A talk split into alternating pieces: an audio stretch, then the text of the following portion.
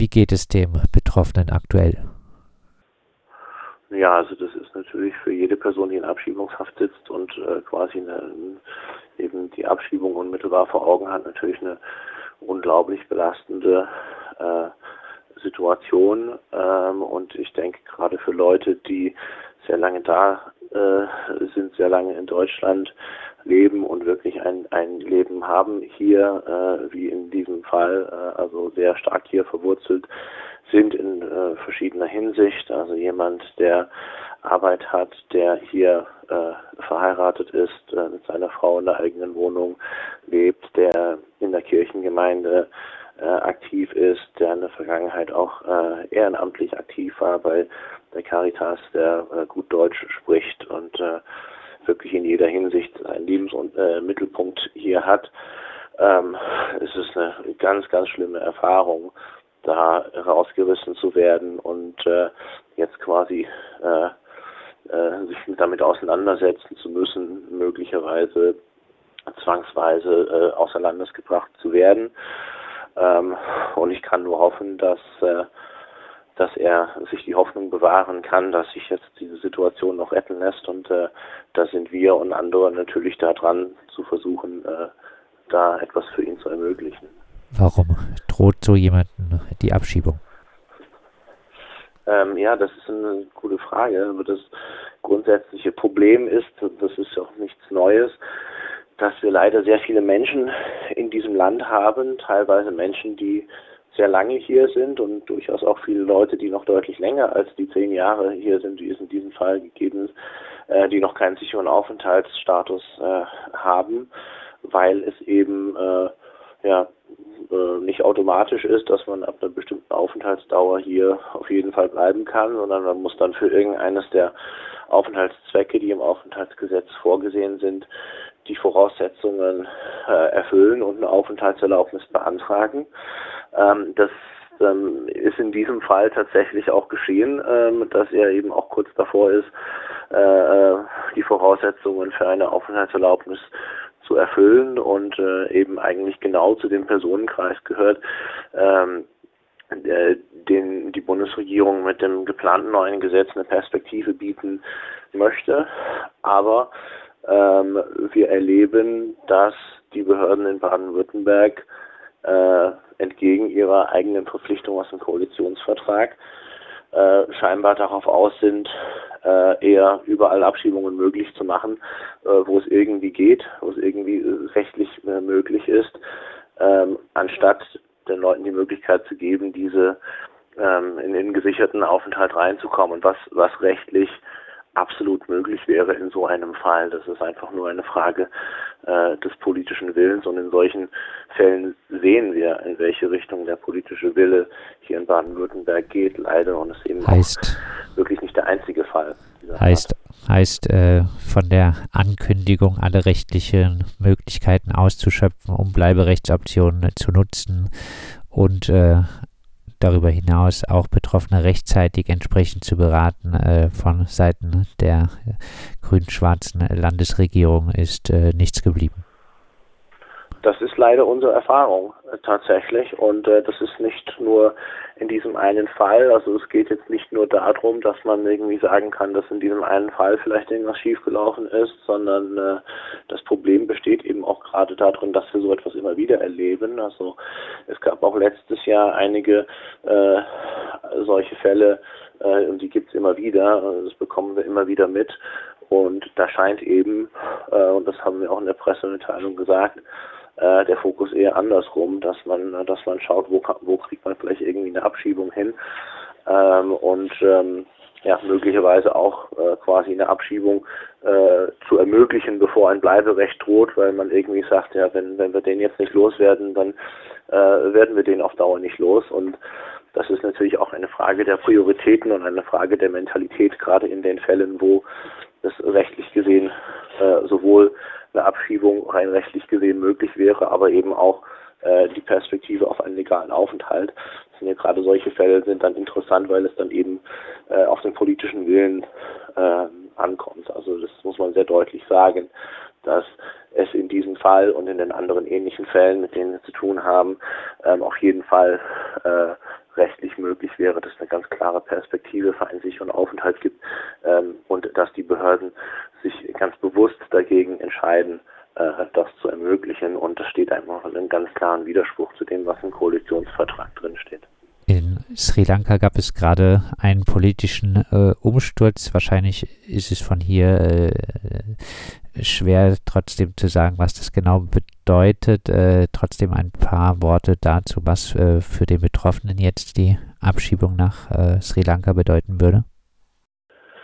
Also ja, ich habe das eben auch äh, in den Nachrichten äh, mitbekommen, dass es da eben auch eine sehr unklare Situation gibt, nachdem der Präsident äh, das Land verlassen hat, nachdem eben auch äh, protestierende Menschen äh, sein, seinen Amtssitz äh, besetzt haben. Es gab in den letzten Jahren äh, ja, eskalierende Konflikte, die dann eben auch damit zu tun hatten, dass dieser Präsident und diese Regierung, die äh, in maßgeblichen Positionen besetzt war durch Leute, die in den vergangenen Jahren ja, Positionen der Verantwortung auch im Militär getragen haben und eben auch für ähm, die Repression und auch die Gewalt gegen äh, die tamilische Bevölkerung ähm, äh, ja, äh, verantwortlich waren, jetzt eben an der Regierung sind und äh, da eben auch die Ausgrenzung und Diskriminierung von tamilischen Menschen in Sri Lanka äh, fortgesetzt haben und auch allgemein, äh, sage ich mal, sich unter der Gesamtbevölkerung, nicht, unter der, nicht nur unter der tamilischen Bevölkerung, sondern auch allgemein nicht besonders beliebt gemacht haben, ähm, sehr autoritär, sehr repressiv waren, auch gegenüber Journalistinnen und Journalisten, die regierungskritisch äh, agiert haben.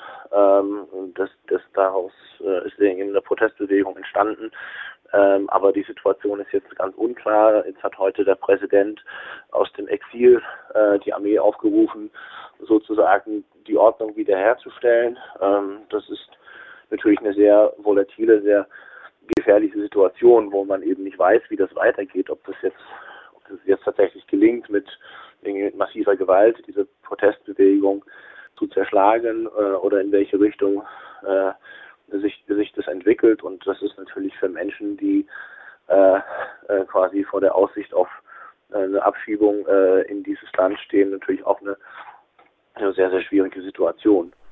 Ihr informiert auch darüber, dass sich noch zwei weitere Personen aus Sri Lanka in Abschiebungshaft äh, befinden, die mit unbefristeten Vollzeitverträgen berufstätig äh, sind keine Straftaten begangen haben und seit 2017 in, in Deutschland sind. Für den sogenannten Chancenaufenthalt äh, kämen sie aber nicht in Frage. Warum nicht?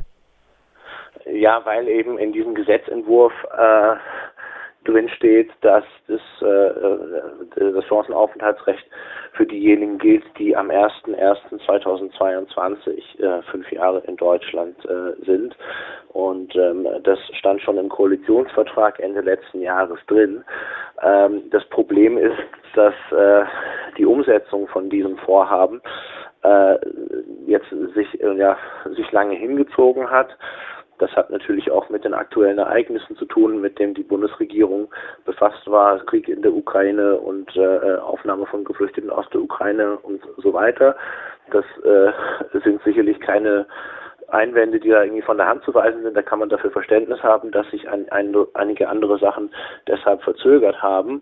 Ähm, aber jetzt haben wir eben die Situation, dass dieses Gesetz noch durch das Parlament muss.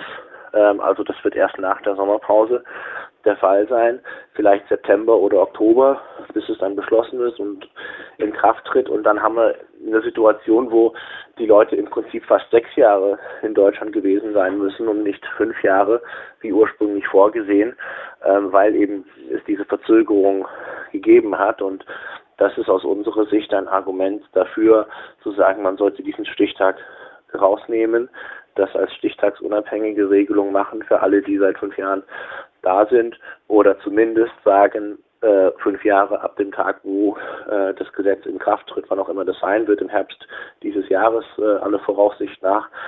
Und äh, diese Änderung würde dann zum Beispiel diesen beiden Menschen, um die es geht, dann auch die Möglichkeit geben, von, geben, von dem Chancenaufenthalt äh, zu profitieren.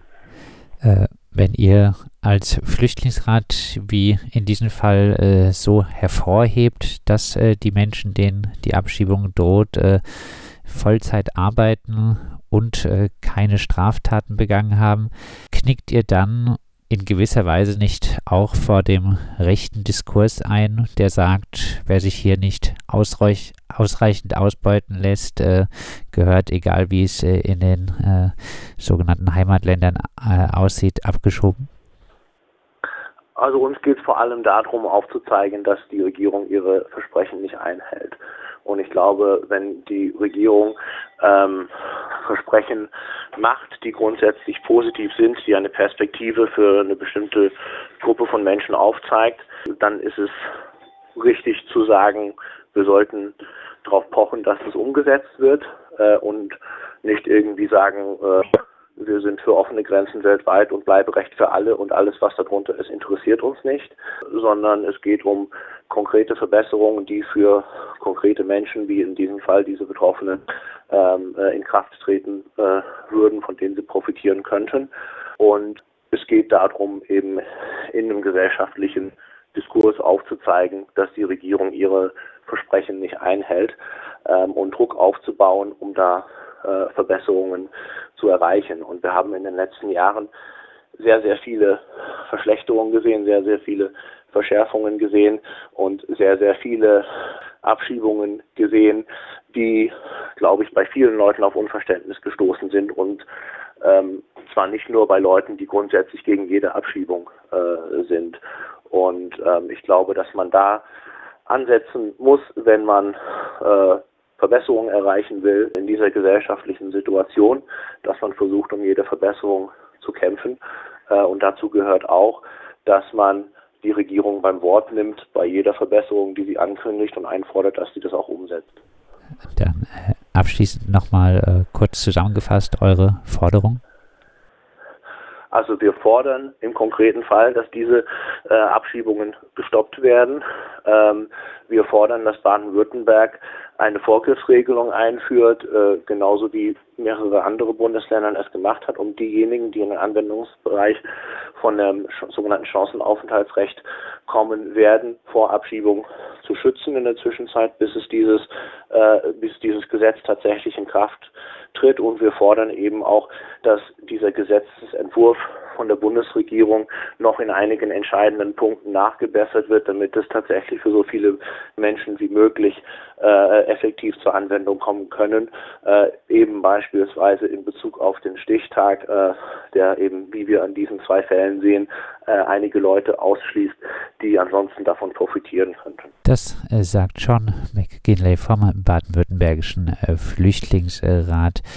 Der Flüchtlingsrat macht auf die drohende Abschiebung eines Mannes aus Sri Lanka aufmerksam, der aktuell im Abschiebegefängnis Pforzheim sitzt und das, obwohl er äh, seit zehn Jahren in, in Deutschland äh, lebt, einen Vollzeit- und Minijob zusätzlich hat. Deutschniveau B1 erreicht hat, etc. etc. Trotzdem droht ihm und auch noch zwei anderen nun die Abschiebung nach Sri Lanka.